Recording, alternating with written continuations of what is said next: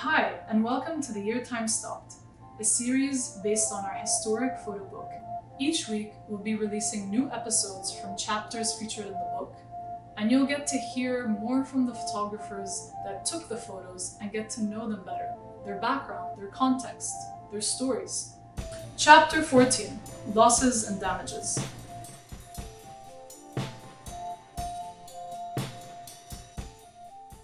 Ralph Pace, Monterey, California, USA. A dive site known as Breakwater in Monterey, California is a great place to observe and photograph sea lions from above and below the water as they play in pirouette.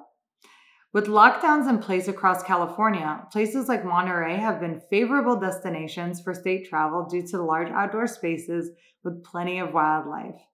In the world of social media, it is common to see people taking off their masks for selfies at the end of the wharf oftentimes forgetting them.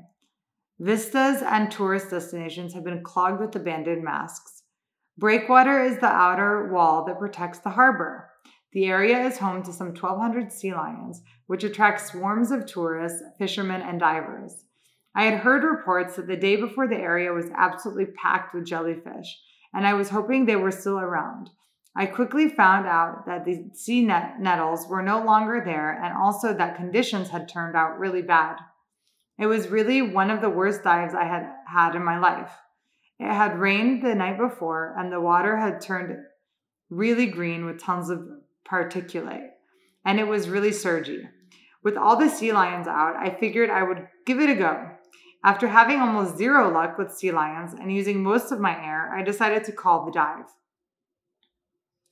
As it was as it, I was swimming in, I noticed a small group of sea lions diving down and playing with something white. It looked like a piece of trash, but sea lions are notoriously curious and you see them playing with all sorts of things. It wasn't until I was closer that I realized that it was a mask. Honestly, it was very quick and the conditions were so tough that I almost that I mostly trying to make sure I didn't completely miss the opportunity to document it.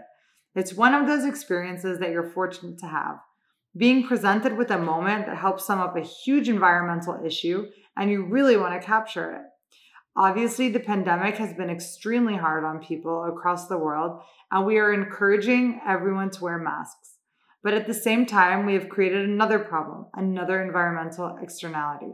With an estimated 129 billion disposable face masks and 65 billion throwaway gloves being used each month through the pandemic, we are likely to be seeing the effects of COVID 19 on our oceans for the foreseeable future. All right, I hope you enjoyed that last episode and learned something new. Don't forget to tune in to the next episode to see what other crazy, incredible, creative, and empowering lessons you can learn from the photos in this book.